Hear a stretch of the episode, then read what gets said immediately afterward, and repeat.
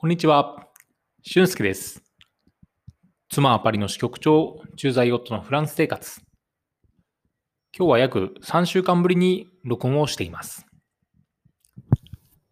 ここ3週間、僕は動画の編集を毎日していました。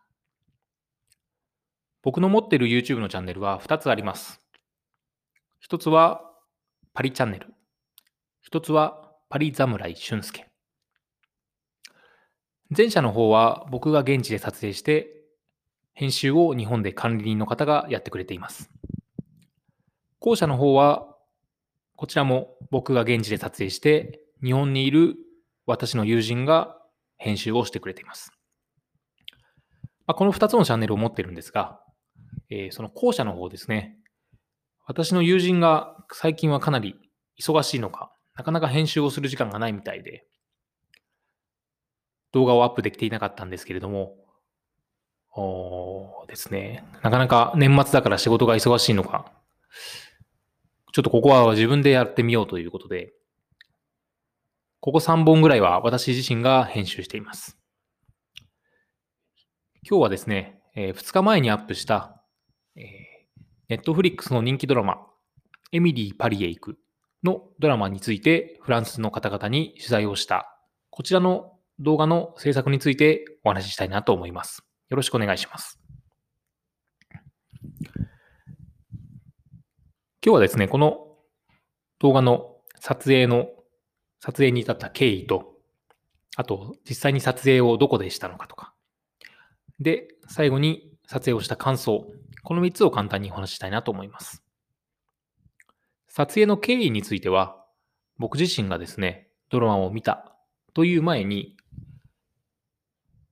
日本にいる、そのパリチャンネルをやっている管理人の方がですね、こんなドラマが今流行ってるよということで、10月ぐらいに僕に連絡をくれました。このドラマのロケ地に行って撮影をしたり、何かこのドラマにちなんだ企画をやると面白いんじゃないかなというアドバイスをくれました。で、そのドラマを実際に見てみて、僕も、まあ、内容は単純なので、面白いなと思いました。まあ、かたや、もう一つ理由があります。そのドラマを一緒に見てた妻が、このドラマはけしからんということで、ちょっとプンプン怒ってるんです。まあ、彼女はですね、まあ、ジャーナリストという立場もあって、まあ、実際にそのドラマの中で描かれるパリが全然違う。こんなキラキラしたパリはほとんどない。あるけども一部だ。というふうに言っています。まあ、実際に僕もそれは同感なんですけれども、まあ、かなりパリを美化してしまっているということで、奥さんがちょっと怒っていました。まあ、そうしてる間に、フランスのメディアなんかでも、実際にこのドラマについて、いろんな、あの、賛否両論、議論が出てきてました。まあ、実際にそういうフランスの番組を見てるだけじゃなくて、フランスの方にそれを聞いてどう思っているかを知りたいなということが、僕の中で疑問が浮いてきたので、撮影をすることにしました。で、実際にカメラを回したのは10月の末。11月はフランスは外出禁止が出ていました。実際にですね、昨日まで外出禁止が、外出制限ですね、厳密に言うと制限が出てました。なので、えー外出制限が出る前の10月末に撮影をしました。実際に撮影した場所っていうのは、エミリーの自宅のそばのパン屋さん。まあ、実際にパン屋さんとしてやってるお店をロケ地として使ってるんですけれども、そこのパン屋さんの前にいる方たちにドラマについてどう思うかを聞きました。まあ、内容は実際に動画を見ていただきたいなと思いますので、そちらをご参考ください。で、実際に感想としてはですね、えーフランスの方たちはこのドラマを楽しみながらも、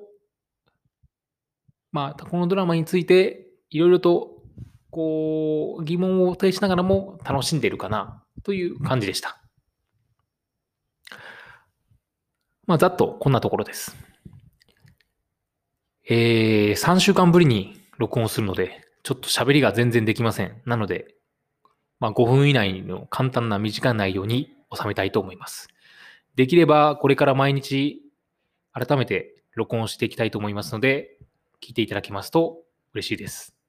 よろしくお願いします。ありがとうございました。